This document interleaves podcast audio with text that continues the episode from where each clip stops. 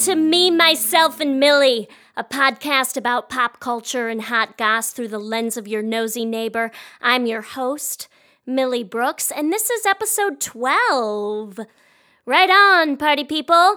We're going to continue our conversation about home ownership with Michael Barrett Austin. If you haven't listened to part one, which was released last week, um, hop off this episode and jump onto that one because that is a precursor to this conversation.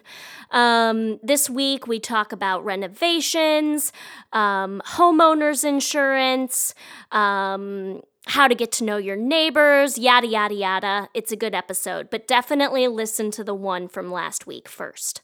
Um, but before we launch into that dialogue, a few updates. Um, Porter has not peeked into our backyard recently, which I'm very pleased to report to everybody. If you remember Porter, he's the guy that brings um, brings in our trash bins after the trash is collected, um, and while we were doing some work in our backyard, he was opening the gate and kind of perusing the project in our backyard. Um, and I kind of confronted him about it, and he hasn't done it since. So, chalk up another one for me.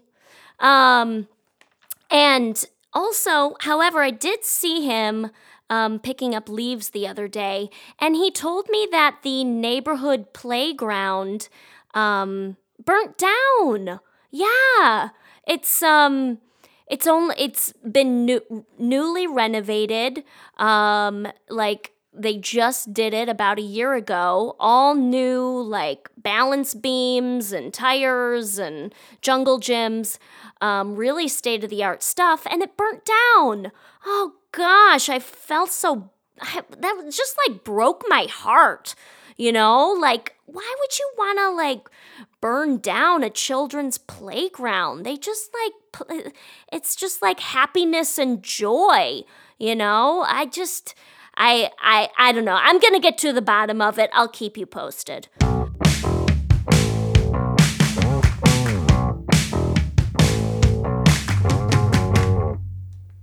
On a pop culture front, I recently watched Murder Mystery on Netflix with Adam Sandler and Jennifer Aniston. Not a great film. Um, it was just like one of those generic rom coms, and um, but I do have a I have a I have a comment to make. Um, Jennifer Aniston is way too tan. She's just way too tan, and um, I thought like tanning was like big you know, for white women in the 2000s. So, my question for you is Is tanning still a thing? I mean, I kept looking at her on the screen and being like, oh my God, I'm afraid for her future. So, tell me, is tanning still a thing for white women? I want to know because now I'm just all about that sunscreen.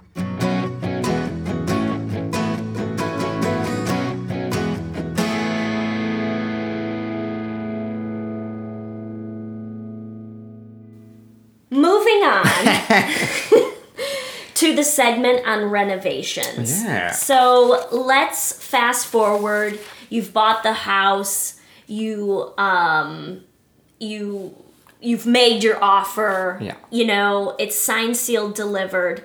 Can Did I- yeah? Go ahead. I have like just a couple other like random homeowning thoughts, which I feel like Please. could like things that I hadn't considered before, like that just never occurred to me, right? But they come up like as I start to think about. So one weird thing is that you I never feared natural disasters until I owned a home, right? But here in California you can't afford earthquake insurance. Like it costs too much to afford. Thank you. So you're just like, well, this house has ridden out this many years of earthquakes. It's from 1930. The inspection said it was pretty good. We also did the earthquake retrofit, which I can talk about in renovations. So I've done everything I can, essentially. But still, maybe it'll all fall down when the big one comes. Like, and that's a really scary one. And then also hearing about the recent big fires. Like, you know, our insurance does cover that, although it did go up a lot this year because of those fires, even though they weren't right here. Mm. but that's a weird one. Like we're also supposedly like just past the edge of the liquefaction zone, which means like the water turns to liquid and does waves when the earthquake comes. So like all these things are just like I never considered that. Like when you're renting, it's not your problem. Like so Yeah. that is like an interesting way your life view changes, I think. And then I also feel when you mentioned being house poor earlier, like I don't think we're in that boat now, but it does it is a pressure to like stay steadily employed or have a map of your income. Uh, if not, I think homeowning here is weird because you're you know your house is like growing exponentially in value, which is wonderful. But then with that comes this fear that like that seems crazy that it's gained so much. Like surely that bubble's gonna burst at any moment. Does that mean I need to sell and get out right now? Mm-hmm. And then like em- Emily's fond of fantasizing about the idea of like we could probably sell this house buy a new one outright with the money we made on it somewhere else and live there and maybe not even have to work. Like like that's how much it's gained in value. But it's like this weird thing of like kind of knowing that that you're sitting on this pile of money and yet not actually having any more money in fact laying out more money. And where would you go? Like we like mm-hmm. living here and I I would miss it if we moved. and, and all the homes have increased in value, right? Yes. Around here, so we couldn't actually get anything bigger or different unless we went somewhere we further away or I don't know, somewhere we don't necessarily want to be or we didn't five years ago when we were looking. We wanted to be here, uh, so that's interesting. And then there's also this funny stigma as an artist owning a home, right? Where like, of course, like the American dream is every American should be able to own a home or whatever it is that we grew up with. But I was talking to my friend Rondrell on my show the other day, and I was like, "Yeah, I'm gonna do my friend's podcast, and we're gonna talk about homeowning." He's like, "Oh, so like rich people podcast." I was like, "Oh man, that really hurts." yeah. We don't have any money. Yeah. But yeah. but it's an interesting thing, and it also takes me back to how we inherited uh, not a lot, but like enough to like make that down payment, and I don't know that we could have without. And so I think about him every day, Uncle Mac. Like it's a nice reminder of just like. And a good check-in about your own privilege and luck, Right. and what part that plays in your life. Right. Like, so I try to take that for granted. I try I to like be a good neighbor and appreciate what I have and yeah, and for me like I don't know if this is our forever home or whatever, but I'm very satisfied. Like I just like I never thought I'd have this. I think it's great. I love to host people in it and share it. Like we always put our friends up, you know, we want to we want to deserve our luck and privilege in it. So Mm-hmm. Yeah. Well, I think here's the other thing. Like, I. You talk. Like, going back to the natural disaster stuff, I think anywhere you live, there's going to be a risk of a natural disaster. You know what I mean? It's gonna be something, There's yeah. to be something, whether it's tornadoes, hurricanes, flooding, frequent murders, frequent, whatever it is. whatever it is like there's always to be a risk involved and you have to like weigh those out you know what i mean i was absolutely for me i couldn't i felt like i was sucking on the teat of my landlord was getting to a point where i just it was Like you had to kiss up to him dehumanizing. Uh-huh. Yeah, yeah, that they were just They- raising it all the time, doing the bare minimum. You know what I mean? And so, if you really want to own a home, I think it's possible.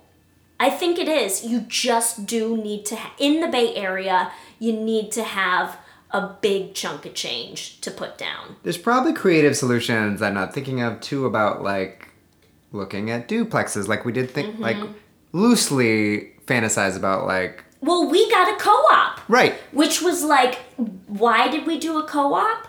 Because one, we're not responsible for the roof, and we're not responsible for the exterior. so, like, there's a certain, I mean, we do have to get certain renovations. Um, the only downside is if we do any renovations, we have to get it approved, approved yes. by the board. Yes, I heard Which- your thing about the neighbor complaining. yeah. Exactly. Curious Which stuff. is totally, honestly, we're new homeowners. We probably need an extra pair of eyes on Sure. some stuff. But I will say Do you rotate onto the board? Do you get elected to the board? Who is You- the board? the board is a um, elected um, neighbors and it rotates it changes every year, Mm-hmm. kind of thing. So people that live in the community, so they're invested. You, You, think know, he'll do it ever? Or it's a lot of work. Okay. It's a lot of work. Um, but I will say that, like, I can't remember where I was going with this, but we were like, oh, that that's a way to. right, There's all these. There's a thousand ways there's to do it. a thousand ways, and we were not comfortable. We had a certain comfort zone with our price point, and we didn't want to go beyond that. So we were like, okay, how do we do this co op? Yeah. You know? I think it's wise to. And that's a wise thing we didn't talk about with advice. Is like, it's easy to get wrapped up in like, this is our dream. Maybe we could stretch to afford it, and then just like, but you gotta check yourself with like, but we're gonna discover something we need to do in the first year. We're gonna need some money. We can't be totally broke. I mean, in. within the first week, you're gonna discover something. oh, we don't have any furniture, and this is a house. Like, Exactly. things like that are gonna come up. So better to have that pad and to like, I think, to stick with your limit yes. in whatever way you need to do that. Tell us the worst problem and how you fixed it after you moved in. Dovetailing into that, actually. So, uh, where's problem? Well, I mean, the so we I feel pretty lucky. So we had a good inspector, I think, as the person our realtor recommended, but I think he we, we were lucky because the house was mostly new, right? So a lot of the things were new and not a problem. But he also like just discovered a lot of tiny little things I'm not remembering that he listed in this very long packet he gave us. And he was patient enough to spend like hours on the phone with me. Like the realtor and Emily were like, "No, this all looks fine," you know, as I recall. But I was like, let's just talk, let me just check on all these things. And like he was patient enough to be like, well, here's what I meant by that. And like this probably like he'd give me a ballpark on like, do you really need to fix this? Eh, probably not for 10 years or maybe never. Or yeah, you should do that right away. Or whatever it was. So that was helpful and it meant less surprises. The biggest surprise that was a bummer was the thing about having the basement looked at by actual people who were like, "Oh no, I don't know who told you that would cost sixty thousand dollars. That'll cost two to three hundred thousand dollars if you want to like make this into legal livable space. Like you'll either need to jack up your house and make a weird frankenhouse. Uh, and that means you can't live in it for a long time. Or like the drilling down idea was like an interesting one, but then you sort of still need a new foundation if you go down and and you have maybe drainage problems, right? Like the further down you go. Speaking of which, sorry, that is the other major disappointment. So we bought our house during the drought, uh, which is great. They planted mostly like low water needs plants around and everything. yep. Yeah, but but they were kind of honest with me. I think even at the inspection about like, I don't know if your basement's gonna get water in it because we haven't had rain in a long time. Like I don't see any evidence. There's no damage, but who knows? And so sure enough, like pretty quick, we had some hard rains after we moved in, and there was some moisture down there. And that was like a huge bummer, you know, to find that out for sure, because there's not really a good, cheap way to deal with that. It's either like a sump pump or French drains. So, as it happened, I was already talking to another uh, construction guy about the earthquake retrofit thing, uh, which I'll get into in a sec. But he he was nice enough to like come over because I like panicked as a new homeowner, as you do when you like discover things. And I was like, I don't know what to do. Like, is this home worthless? Are we gonna drown? And he came over and he's like, I think 90% of your problem will be solved if you just buy these black tubes, hook them up to your drain pipes, and channel the water away from the house. He's like, I think basically all these drain pipes are dumping water right next to the foundation, and then it soaks in. It was still shocking to me because, the, the, again, the basement is only like a foot below ground level max. Mm-hmm. So I was like, come on, people have real basements without problems. Like, why? But I guess often they do have sump pumps or other drainage solutions. I mean, the whole issue about water, like water could be your worst enemy. You know, water damage, water damage, water Right, damage. pipe could be leaking in your walls. You don't know. And and the whole thing about how it's draining, like I never thought I'd be so obsessed with that. Yeah, and it's Because like as I was walking up your stairs, I saw I saw your pipe, your big Mm-hmm. step over that you pipe. step over the pipe Mm-hmm. and make sure that the water is not coming through the gutters Right. away from the foundation. Yep. And those are like ugly, but they're such a cheap solution, and they did solve 80 to 90% of the problem. Yeah. Uh, so we did that. Then it like didn't rain again for a while, and we started on the renovation work in the basement. And then like heartbreak of all heartbreak, like we came back from a winter vacation where we'd been with Emily's parents at Christmas or something, and it had been really cold. And I walked over the floor down there, and I was like, I think I can hear like ice crackling, like that there was water that froze down there, and I was so sad. I was like, what are we gonna do? Like, can't tear this all out. We just put it in, and and uh, well, we basically got a dehumidifier that we keep running all the time, and that costs money for power, but that helped a lot. wow. Uh, and also, I think maybe I like overreacted. I doubt that was really ice. I think it was more like just trapped air crackling. But definitely, there gets to be some moisture that sweats in. Well, and that will help with mold potentially Yeah, that's too. the other thing. You start to be like, oh no, what if everything molds? But again, these weren't problems the house ever had in the past, from what the inspector could tell. So Mm-hmm. fingers crossed. But we keep up this drainage thing. I do think we should do French drains eventually, which is like French drains. French drains? are a system where you sort of dig a trench around your house. You put little pipes with open tops in there, uh, and then you put gravel over that, I believe. And essentially, the idea is instead of sinking into the ground and seeping into your basement, the water like goes into these pipes and is channeled away. So it's sort of like a janky solution. It's just like a and why we didn't do it immediately is because it's very expensive, especially we have some concrete on the sides of our house. Like trying to dig all that up is a pain. But like and they and it was like no guarantee. Like so this will cost twenty thousand dollars and it may or may not work. Like but probably we should do it. But the most eh, frustrating renovation ideas are the ones that you need the most but are so boring. Like that aren't actually going to show you any visible improvement to your home, right? But they're important. You have to do them. Those are the worst. Uh, So that's why we haven't done it. And similarly, we have like a gross old concrete patio in the back that sl- tilts toward the house a little bit, which is the worst thing you can have. But again, it just doesn't feel that glamorous to like grind that up and fix it. Oh, Uh, let me just tell you. Once you start grinding concrete and moving concrete, because we were fortunate enough to get our backyard redone, and we had to remove a ton of concrete. It you are looking you are looking at a pretty penny, I folks. bet. I bet. It's like, I mean, yes, it's a, me- and I I do believe it's because of the physical labor. Yeah, of you can kinda see that. That's you true. know, that is that is not an easy job. That's true. We have um, hired young children on occasion to do hard labor, and that's cheaper, but uh, they're not cheaper. necessarily as good. Uh, yes, we recently had a bunch of mulch laid by some 13 year olds who were visiting who were visiting their father. Oh, a friend. Hey. He's like, just call us up. We'll come over. Wow. Get these kids to work. Give them hey, a few bucks an hour. Give them a summer oh job. yeah, I had a good time. What um. So I mean, what kind of renovations did Right. you do to the house? Let's get into that. So in Berkeley, you get a portion of your property tax or transfer tax back. I think you get like up to three or four thousand dollars or something back if you do an earthquake retrofit to your home, if it doesn't already have one within the first year you're in. So that was our immediate like, it is worth doing this.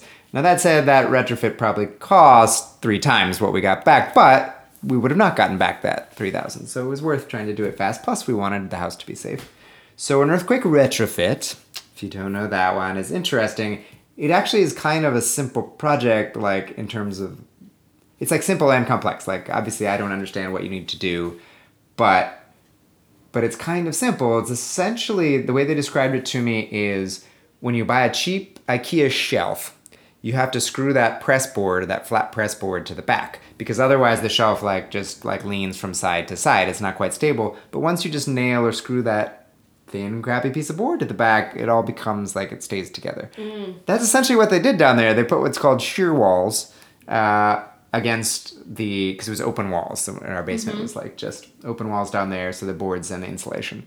So they just put these thick wood plywood up against that, and that keeps the whole house from leaning if there's an earthquake and everything starts to sway. It's Wow. like seems like oh, can't I just do that myself? But obviously you have to know what you're doing. And then the harder and more expensive part is you have to attach your house to the foundations because again, if the ground starts waving, your house the worst danger, I guess, is that it just slides right off the foundation and then crumbles or whatever. Okay. So you bolt it down to the foundation, and one of the important inspections you do is making sure your old foundation can take bolts, can handle bolts without like splintering or turning to dust. and ours supposedly like lifespans around 100 years. Anyway, they were like, okay, 1930, and they looked at it and they're like, yours can handle it. Uh, so they bolted down, put up these shear walls. So we wanted to do that right away, and I like looked around and found a guy to do that. I didn't think I needed a contractor, but I think you do. Like he was like, I have an architect. I don't know if it's called that, an engineer that I work with. He'll come in, see what we need, drop the plans. I get those approved. Then my crew does the work. And so they did that, and, and he like had a couple options for me. But the guy who brought in was so funny. He's like, he always brings his dog. He's he'll smell like smoke but he's the cheapest and he's good. Like You just gotta It's go like, with his him. dog's named Bear. It's smelly. like it's fine, and he was fine, and it all worked great. Now, uh, what's interesting though about that process is that it rushed along some other renovations we weren't really thinking about in terms of the basement. So again, hard to describe without showing you the pictures, but the basement was pretty gross. Like when we moved in, it was not a dirt floor; it was concrete uh, slab floor, but like some weird old stuff down there, like an unworking fridge, which I dreamed would be like my basement beer fridge. But then I was like, oh, I think it's leaking freon. like we got to get this out of here. Uh, a weird old bench along the side, which I like tore out myself with a crowbar. And then later, someone was like, I think that was like a forty foot long piece of redwood. Like, and I had no idea. I just like I gave it to a friend that did lumber stuff, but I was like, oh. It looked crappy. Anyway, so like That's a rare, the rarest Right. piece of Oh, redwood. all made of Fabergé egg. That whole bench was Fabergé egg. So like I just like ripped it apart when I had a, with a crowbar because our again the earthquake retrofit guy every step of the way he told me like different cost measures because he was great and he understood I was poor and he was like, yeah I mean I'll I'll tear out that bench it'll probably cost two hundred bucks and I was like, I know nothing but I can tear out that bench myself. I'll get a pry bar and I did it and it was great and it makes you feel good when you figure out those things yourself. yes. But yeah, I may have destroyed priceless wood. Uh, so the other weird thing that happened once we decided we were ready to go ahead with this retrofit is like, so what they're doing is covering all the open space in the walls where the insulation is and where your wiring and plumbing would be with these boards. So I'm like, oh, if we're gonna get any wiring or plumbing done, we have to do it before the retrofit or at the same time because it needs to be behind these boards. Otherwise, they have to like take them back off or try to get behind them. It's gonna be more expensive and take longer. So then immediately, I'm looking for an electrician and a plumber, and I, and like at that point, like maybe the wise person would have gone with like a real contractor. They could have handled that stuff and like coordinated it all, but I was like, I don't know. We don't have a lot of money. I think I can do this myself. And I was our own contractor, so I found separate guys that were willing to do it. Uh, this local electrician guy was great named Ed Garcia. And my plumber, Bill Tinky, amazing. He's now moved out of the area, but he's still come back to do a couple things for me. He's like older than my dad. He and his son came in and like replumbed our basement in like a couple days. Uh, they didn't do much redoing to the basement. They essentially ran out of money after they'd fixed the outside and whatever when they redid. So they just put in the insulation and left it. So we wanted more lights and switches and uh, also plugs in the basement everywhere and cable. So we had an electrician do all that, and then the plumber, like the plumbing was just weird. Like they put in a weird plastic pipe separate from the rest of the water for the sprinklers, and that didn't seem safe. Like it seemed like it might leak, or and so we wanted that just put it into a new water main. And then there's a lot of like weird curves for no reason in the pipes, and they were really old. They weren't copper; they were like lead or whatever. So I was like, you know, that's dumb. Like all our new pipes upstairs, and then it's still coming through these corroded, like blocked Right. Rudy pipes. So we had all that redone. We got a new water heater. Anyway, all that had to happen like quickly so we get the retrofit done quickly. So that was like a big immediate like trial by fire, like to get that done. Then, uh, then we were gonna have a baby uh, by the time that was done, essentially, and it was like, oh, then we're gonna need that third bedroom that we dreamed about and that was going to be in the basement. So then we needed to take that next step to like also make it like look nicer and be habitable down there. Uh, and again, like probably should have gotten a contractor, but decided to do it myself. So I found a sheetrock crew, which was pretty reasonably priced. Oh, uh, and people were cheaper if you pay them cash Yes. in my experience. So Yes. that was you could save a little bit there. Good advice. Uh, yeah, so the sheetrock crew, Singh and his crew came in and did it in like just a couple days, and it was tricky because nothing's quite even down there. Like it's just a basement. It's not so they had to like cut things to fit certain spaces and do soffits around certain pipes and things like build little boxes. Yes. They did a great job. They tape it, mud it, what they do once that was done, then we had a painting party, which I believe you were present for. I was. Where we invited them our friends and promised them food and beer if they'd help us paint, and we had fun picking our own colors, different for each room to make keep it bright down there, and that was super fun. And one weekend we had it painted, and it was not very expensive to do it that way. Yeah. And people did a great job, and we That's also feel like our friends are like they with Yeah, us down there. They, they're part of the home too. Yeah. Yeah. So yeah. that was really nice, and that came a long way fast. And then after that, we'd like drip paint all over the floor because it was still the slab, and we knew we were going to cover that.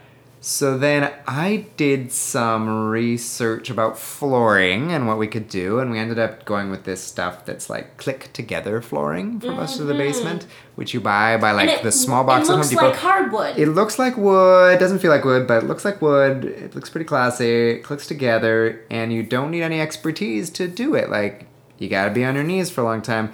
I laid the whole floor myself. What? Yeah. Yeah, so that, like, I wouldn't do it again, maybe, but I, like, I was down there listening to the song, and the chorus is like, I'm just lucky to have the work. You know, like, I was down there just, like, feeling so blue collar and putting it all myself. It's a great Jason Isbell song. Uh, it's just like, I'm so tired, but I'm lucky to have the work. And I just, like, I did it myself. And it's not perfect. Like, I got better as I went, and unfortunately, like, some places I should have like a lot more. So there's like some places where there's some gaps now, but again, I did it for free essentially. Like the stuff cost a couple thousand bucks, but for that much space. But I read enough reviews, I felt secure, and I watched videos and I did it myself. And then once that was done, we hired one more crew to come in and do some things like. So before I did that, I like researched like just in case some moisture gets in, like what do I do? So that stuff's waterproof that you lay down. I also did a moisture barrier that's plastic you carefully roll out and tape. And then before that, I like washed the whole place with a sealant to make sure the concrete was sealed. Look at you. And then we hired someone to do like epoxy in the corners because there was like gaps in the corners that was funny. So all that and like seal holes, and I did some more sealing myself with like in Insta concrete. And yeah, and then laid down the floor. Then we hired this crew that did like baseboards and covering up the foundation with more attractive Mm-hmm. little boxes of wood. Uh, yeah, so it was like a few steps, but again, I just sort of handled it myself as we went. Um, there was a really painful chapter where, like, I think it was back in the retrofit part of it, or maybe approving the electric. I got lucky and, like, the guy that was doing my earthquake retrofit was willing to, like, take in the electrical plans too Yeah. uh, and be like get them approved. But there was some point somewhere where someone had basically just like glanced at our ceiling and been like, eh, seven foot or whatever. And then like those that's how the plans were submitted. And then when the city inspector came, he was like, There's no way it's seven feet over here. This is more like six feet. I can't approve this. And it was like the construction was ready to start and we needed it to be legal and like so then like Emily like pregnant and crying down at the office like Oh, finally got it through while I was at work one day. It was crazy. Oh gosh. Uh, but but we got it through, and now we have this basement. Now it is a shorty basement. Uh, luckily, Emily and I are shorties, so we're okay. Most places, a couple door frames. We got a we got a duck. Uh, there was already like a weird structure to the rooms that we actually thought was fine. They, they just weren't walls; they were like see-through walls. So we made those into walls, but like the door frames were already there. So some of those are a little short. You got to remember to duck. It's good to keep the doors closed 'cause when you open it, you remember to duck. Um, but on the whole, like, and unfortunately, her father and brothers are tall, but my family's my height. Yeah. So as long as you like duck the occasional smoke Nobody's alarm, hitting their head. not too hard. Yeah. So, you know, it's not as ideal as having real space down there, and it's again not like legal habitable space. But as long as it's your family, as long as you're not trying to rent it out, it's fine. So what we gained essentially was another house. Like it's as much room as up here minus the garage that was already Yep. there, right? So, so another ten thousand square feet or whatever instead of the twelve or whatever that's up here. So, uh, I said square, but I think do I mean cubic or do I mean square? Can't remember how they measure houses, Yeah, yeah. but it's uh it kind of doubled our space. We don't use it as much as I maybe had pictured we would. Like we stay upstairs more, but we have one like huge main room, which now is our daughter Lucy's like play area, which we it's fun to just like send her and kids down there, and if they make a mess, whatever, and it's like their different quieter space. And then the other half of that space is like where our uh, a TV and a couch is for hanging out, but that's almost more like the guest hangout area because that's next to the guest room that's at the front of the house. And then we have a whole laundry room basically but that has a bonus toilet. I not only got my two uh, bathrooms when I moved in upstairs, but bonus toilet downstairs, uh, Wow. which is pretty fun. So That's good. if you got a stink bomb, you go down there. Yep. No, but uh, it's nice. The other funny feature of that is it looks straight out to the street. If you happen to have the door to the garage propped open, you can just like they can see you. You can see out to the street. I made that mistake at some point. Uh, so that was fun. Then there's like a little office space, which is pretty much storage. Both the office and the laundry tend to be messy storage, but we have a big bookshelf and a desk there, plus the garage. So it's a lot of space gained for very little money. Yep. Like you know, I, I don't want. I mean, it was a chunk mean, of you- change to do all that, and then we did a lot of work. majority of the work. A lot of work and time. It is like another job, but Yep. but I had the flexible time, and it feels good. You feel good about it uh, that you did it yourself when you can, and so yeah. So that's been our major renovation is like making a basement out of a basement. Like we made Yes. we made space we can use out of space that was unusable. So that was definitely the big thing. And then since then we've kind of rested on our laurels. There has not been a lot. The new dream is a deck. So as I said, our house rides high uh, over its basement. That's mostly not a basement. That's above ground. So we dream of maybe a deck out the back at the level of the upper main house. And then there'd still be maybe like storage under that where our current deck is, and then steps down to the grass that's out there. I like that idea a lot. Uh, I think what we'd have to like figure out how to redo the steps down to the basement because they're like in a place because we'd want a door right out the end of the hall to that. All these things are very hard to describe, but essentially, I think the hazard of all renovations is it's a you open up that can of worms, right? So we're like, ooh, we'd have Yes. to change some other things. That, and if we had a deck, wouldn't we want a new sliding glass door instead of a window Oh. from our room to get out to the deck? slope. And that's gonna be a structural change. And then we have to change these stairs, or it's not gonna be legal. So I don't know how you do that. So I think we're very intimidated by that and like finding out how much money they really think this would cost and knowing it would actually cost more than that. Then Emily's like, what about just a loan? Like you can get like your equity loan. And I've sort of looked into how that works, but any money that seems free is very scary to me. Me too. I don't like borrowing I'm like, money. what's the catch? What's the catch? Yeah, uh, we have friends that have done it and done pretty well, but even they were like, there's still a heavy uh, interest on it. They're Yes. because I was like, I think we could afford to do some of it with what's in the bank, and they're like, but I was like, but I don't know if we'd want to do that because it's better to have that money gaining interest. And they're like, you're losing more on the interest you're paying on the borrowed money than you'd be making on what's in the bank. If you can do it on what's in the bank, do that. Mm-hmm. So in that sense, I'm like, maybe we save up more and then do it. But we should find out how much it costs. You just feel bad when you're like trying to get estimates when you can't actually afford to do it Right. at that point. So Right. We haven't done it. Uh, I also am like, maybe we need to take care of the drainage stuff before we do that, even though that's no fun. Yeah. And then there's this whole it's other like, question of it's like, like practical versus cosmetic. Right, It's like you gotta right. weigh it all up. And then like you know Emily's question too about like but is and my dad brings this up a lot too is like well if you want to make huge changes you might just want to move. Like and he's like and I think you've already added so much value to the house with that downstairs space which again is not like that's not on paper right? So we're looking on like Redfin and Zillow when I talk about our house gaining value and it's like really? And like the house across the street that's cruddier and smaller just sold for three hundred thousand more than this house, like and things like this, and you're just like, oh, that's crazy. And they don't even know that there's also four rooms that aren't listed, like down there, you know. And again, not space you can legally list, but people will pay more for it, like, Once they see it, so Right. that's all crazy stuff too. It's wild. and it's and wild. that's why I guess why it's worth doing renovations. hopefully. Right. Right. Well, what what advice do you have for people who are trying to renovate their home? Ooh, uh, I, I thought about this. Yes. Uh, yes. Yeah. Uh, so. Okay, so I think like the golden rule that probably everyone knows is it's going to cost more than you think, and it's going to take longer than you think. So just build that into the plan. Let it be like Yep. your plan. Yeah. That, that is going to be the case. Make sure you're not overextending on that stuff. Or like, oh, the whole family's coming for a reunion, and we better. Like we recently went to visit some friends, and they just had to be like, like the day before, like, sorry, you can't stay with us. We thought the bathroom would be done. It's not. There's no place to poop. Like, Yep. Uh, so that's funny. Um, I would say like don't underestimate your own. Like I had no experience or confidence about stuff, but I laid that floor by myself, and I learned a lot of other small things, like just with the help of asking friends or my dad or YouTube. YouTube's amazing for learning simple things. Like, and there's a lot of things that any idiot can do, and I'm pointing at myself. When I say that, like, I can caulk. You can caulk all, all over the place. You, what Uh, is caulking? Caulking, you have a caulking gun and you seal cracks Oh, with different kinds of cock. There's like some for outdoors and and it lasts for you know 30 years or something. So it's Mm-hmm. worth doing. Like it's cheap, it's easy, but you don't have to pay someone hourly. You can do it in your spare time while you listen to your "Lucky to Have the Work" song and feel like a good homeowner and like Yeah. an accomplished person uh, doing these things yourself. And these are like some of those were little things that the inspector told us, like, well, they should have caulked around these windows, whatever. And you're like, okay. And I watch a YouTube video and I learned to do it. And like, you start in a place where no one can see in case it's messy, and you get better at it. Yeah. Uh, you got a caulk in your bathroom often. You get like cracks separating the tile. Mm-hmm. Yes. You buy special caulk for that. Yes.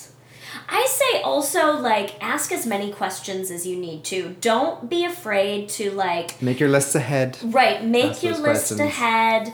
Um we you know, when we moved in, we had to renovate the kitchen. There was just Ooh. there was not yeah, which was very we we You knew that going in. And we knew you- it okay. going in. We knew it going in, and we also um, there was just not the previous owners loved vintage 1950s style. A little bit too much mm-hmm. to the point where we're like we really need a dishwasher. Like we've been living with a dishwasher for the past five years to you know go back for there to be a little bit of regression. Like it's to be hard. So we had to do a little bit. And asking, like, we got three quotes. Get as many Yeah, quotes as you that's want. worth it for sure. you are going to How did you out. look for people to get quotes from? We used mm. Berkeley Parents Network and Oh. Yahoo or Yelp rather. That's great. Yeah. We honestly had our real estate oh, agent. Yeah, they gave us a list. They gave us a list, and then what would happen is we would hire one person, and then that person would give us nice. referrals that to happened other to us people. too. Now that I think about it. And we were like, that's how we found our plumber. Yeah. We found our electrician. Oh man, I forgot actually. We for the basement thing. I think I found the plumber or the electrician, maybe both, through a guy that I got an estimate for the retrofit from, who like spent some time with me talking, and like I really liked him, and he like told me all these things, and he was like, and you should get this guy to do this because he knew I was looking at that, and like I contacted those people, and they were great. And then his estimate was literally three times what somebody else's were, and I was like, "I'm so sorry." Like, and he was mad, and I felt bad, but I was like, "You have to understand if you can't come down." Like, and he just couldn't. Like, Yeah. like, And don't, don't, be, you know, it's just the art of the business. Right. It's like negotiation. You have to stay within a budget because you know there's going to be surprise costs later on. And like, you can't take it personally. You just got to go with your gut. Yeah, and I believed him that he couldn't. Like, I'm sure he just pays his people more, or he has a higher overhead, or whatever. But he couldn't, and I was like, I'm so sorry, this is it. But I still was able to use the people he recommended, which was very nice that they were still willing to do it, and they were still great and cheap. So Yep. that was interesting. Uh, so yeah, I think the more just expect it to take some time, spend some time researching and figuring out what you might be able to do yourself, what your dad can do, what Yes. your partner can do, Yes. uh, and yeah. And, that, And I also, I would also say, I got this book called Re- Home Renovations for Dummies. Hmm. And just like, it had a few good tidbits Yeah. about things. Like stuff, you know, really understanding what you wanted to be ambitious about and like what stuff you wanted to hire out for. That sounds right. You know? Yeah. Because the last thing you want is to burst a pipe. No. No. Or start an electrical Oh, fire. gosh. Ooh! Yeah, I was really scared. I thought I couldn't touch either of those things, but with my dad's help, because I've always believed in him, like I could do things like raise and lower lighting or Yes. flip out switches for dimmers. Yes. Like you just have to make sure the power's off and just make sure so you don't electrocute yourself. Right. Uh, and like, and then I've since like taken the disposal off to see what was wrong with it, or like, like even plumbing, but just make sure the water's off, and you're not right. Yeah. And you're it's good. scary, but yeah. You're good. Watch those videos. Watch the videos. YouTube videos. videos. They're great. Um, anything else that I have not asked you or we need to touch upon? Uh, we talked about the cash discount. It's good. Like, ask if people will give you a discount. If you can pay in cash, and then you can get out of the bank. Same thing to you. Uh, so then, like, there's some other stuff that, like, I don't know why I had this I was thinking about this with the renovation part, but uh, but there's just like some other like things about the neighborhood. I don't know. If you're Yes, yes, in. yes. Let's unpack and just like it. ways you start to think about your place in the world and your life that are different once you have a house. Uh, so we really like our neighborhood. So we're Southwest Berkeley. Feels almost like Oakland or Emeryville. I catch Emily saying we live in Oakland sometimes because we used to, and it kind of just feels that way and has so much more cred. Mm-hmm. Um, but anyway, we yeah, we really wanted the school districts in Berkeley because of our child and not have to have that hassle. Uh, so Yeah. we're glad we're like, but it's we're like stones throw from Emeryville and Oakland, so it's practically the same. It's Yes. interesting. Um, so one thing we love about the neighborhood is that it's so diverse uh, in terms of ethnicity and background and Mm-hmm. and even money level. I think compared to a lot of places in the Bay. Yes. Uh, so you know, I, will that change over time? Maybe our two closest neighbors are over 90 on both oh, sides Oh, wow. and somewhat absent. Like this one's here, but very quiet. On the other side, he lives with his wife in her house most of the time and has like a relative here. But they're like very quiet. And yeah, I just think those houses, they may be leaving soon. Yes. Um, and so one thing we talk about that is like we should we should do decks and renovations now because they don't care what we do, but the new neighbor might, and the new neighbor might be picky about exactly where the property line, or whereas we have good relationship with these people and they they don't care. Right. Uh, so that's really nice. Anyway, I'm getting off the track of like we really like that our daughter's growing up in a place where she gets used to like that family is Asian of some degree. This family, this whole house is either Pakistani or uh, Indian people. Uh, uh, these are all African American people. Like we like that that's just her norm that she's growing up Yes. in. Emily and I, I don't think we are racist, uh, but it's interesting how we both grew up around pretty much 100% white people. yes. Uh, there were a lot of Asians in my neighborhood growing up too, but but I just think it sets you back a little bit in terms of what you are comfortable with and what you consider normal. So I I'm so grateful that like Lucy hopefully will be a generation ahead of me in terms of like Yes. yeah. I think about that yeah. It's funny, I think and talk about that a lot with like trans versus gay, right? So to our parents, maybe gay is still like hard to figure out for them Mm-hmm. for whatever reason. I, I'm not even saying specifically our parents, but generationally, right? Right. Where and then like The for us, gay is. Mm-hmm. not a thing. Like yeah, some people are gay, it's not a thing. But for me, like I still get confused about pronouns, like in terms Right. of trans or whatever, and it's not because I'm against it. It's because I just get confused because I didn't grow up with it. So I like to think that like the next generation that won't be a thing. Right. You know, they won't have to think about it. I'm sure there will be some other thing for the next generation after them, but anyway, I like to think by living here we are helping to make race, ethnicity, prejudice not a thing in Lucy's head because she's just. Mm-hmm. It's just going to be normal. Yeah. It's going to feel very, very natural to be around many different types of people. Hopefully so. Yeah. That's, that's our, our idea. Um, you know something that's different about this neighborhood than how I grew up, and I think Emily grew up, is I feel like we're not close to a lot of our neighbors, and I was sort of expecting that. Like, and I've lived in areas that are fairly. I don't want. It's not suburban. It's urban, but it sort of splits the difference where we are. It's mostly houses, and I just like our parents were like good friends with all their neighbors. I feel like there were like a lot of neighborhood parties, and it, in fact, it's still that way in my parents' neighborhood. And I don't know.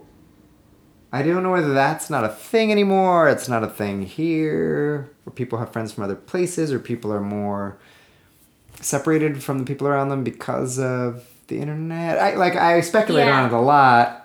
Or is it the very fact that people here are more diverse, so maybe we have a little less in common in terms of our background or even our language? Right. Um, right. Which is the case. well, I mean, our um, I think we got each other's backs. I think we're kind of watching. well, that there's two ways to cheaply deter against crime: good street lighting and knowing your neighbors. And so, and that's one of the things that I love about living in a co-op. They have a lot of organized events where like it's a block party or it's a potluck.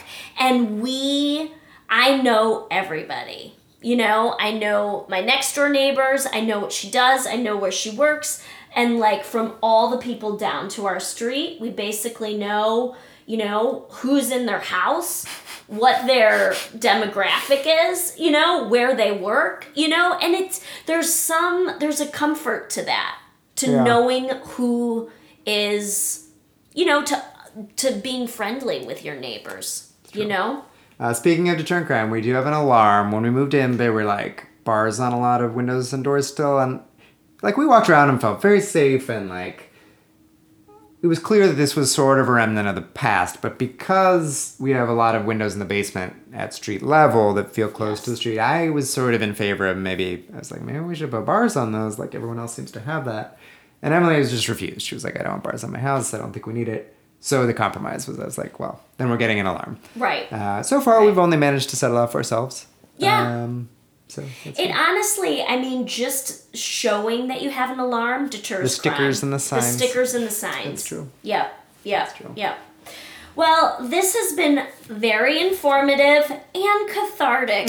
it's good to. It's uh, really good to know kinda- everyone else went through. Yeah, to to sort of like compare experiences, to know you're not alone, and to also I I mean just a message to all the listeners.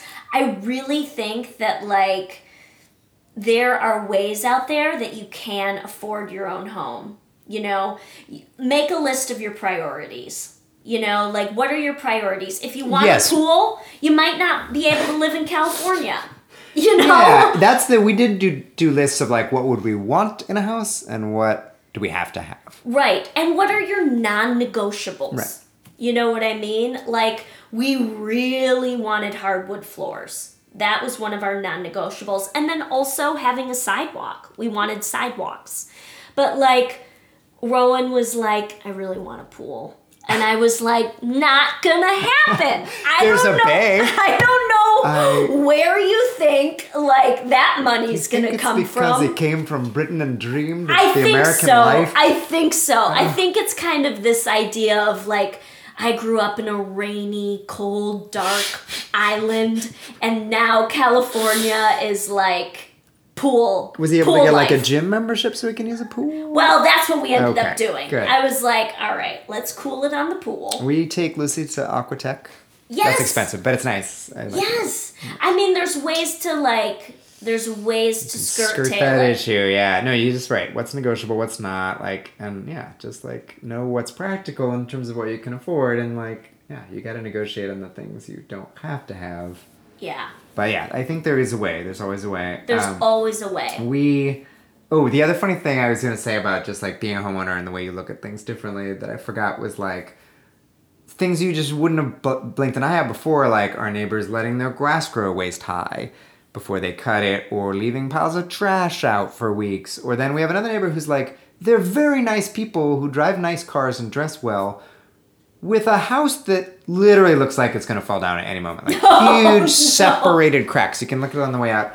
It is so hideous, and like, when did I ever think in my life I was gonna have the thought, well, that's really gonna be driving property values down on that street? Like, that Right. is really making our street look bad. Right. Like, I never cared about that when I was a renter, like a pass through. And in fact, my belief is that they are renters, and essentially mm. they don't want to leave to have the renovations done, and the owner's not going to bother doing it till they leave. Right. And they probably pay almost nothing because they've been there forever. Yes. So I imagine that is what's going on, but it is crazy. You're like, that house is I mean, the things that you are co- now concerned about, now that you own. NIMBY. Have you heard the term NIMBY? No, what's that? Not in my backyard. and it's like people that are, it's like limousine liberal where you're like, you know, like, well, I support the homeless, but if a homeless person was on my street. Yeah, yeah, yeah, yeah. Not in my And backyard. speaking of which, we get a lot of raccoons, possums, and stray collarless cats in our backyard Oh, who like to poop too. and dig things up. Us too. They are fearless. We call one cat Dirty Sheets. He just lives out there. He's a white cat, but very dirty looking. He has his favorite place. He used to be under a plant. We took that plant out. Still there. I'm gonna tell you, the feral cats in my neighborhood, they, you do not want to mess You with You don't them. mess with them. I saw one of them chase a bird underneath a car the other day, and I just looked away. Oh yeah. I was just like, I can't, I can't watch this scenario, scenario Yeah, play out spray. anymore. Oh yeah. Cats really are killing all the birds, from what I hear. You should Yes. not let your cats outside to hunt birds. But Well, and they they are a very I don't know, man. When I'm not walking my dog I was gonna say they might be able to take down Cleo if they were They in, a, could- in a gang. If in they a were gang, in a gang. and they sit there and they just look, just the look, You know, Slight tail wag. It's happy when it's a dog. It's not happy when it's a cat. exactly. They're and they're all they're all kind of they got these scars on their Did faces. you know cats will eat you when you die? What? So dogs, not so much. They'll like still be there licking you and wanting you to come back. But if you die in your apartment, your cat will eat you very quickly, and they'll start with your cheeks and your eyes. you heard it here first, folks. Your cheeks and your eyes. The tender, the tender parts. The tender parts. They're survivors. Oh Cats my are gosh. Survivors. So next time they're licking you with their little sandpaper tongue, you know what they're thinking. Oh my uh, gosh. Yeah. Michael, this has been wonderful. Thank you so much. You're very welcome. Sorry, sorry to go out on the grim note. Thanks for listening to this week's episode of Me, Myself, and Millie. Follow us on Instagram at MillieBrooks100 for more podcast updates. And if you enjoyed the show, please like and subscribe and give us a review on iTunes. A special thanks to my husband, Rowan Brooks, for technical support. Cal Reichenbach, who did all the music you heard in this episode. You can check him out at calzonemusic.com. And to Rini Shaw, our graphic designer, who did our thumbnail art. Follow her at renishaw.com. Thanks, party people, and see you next week.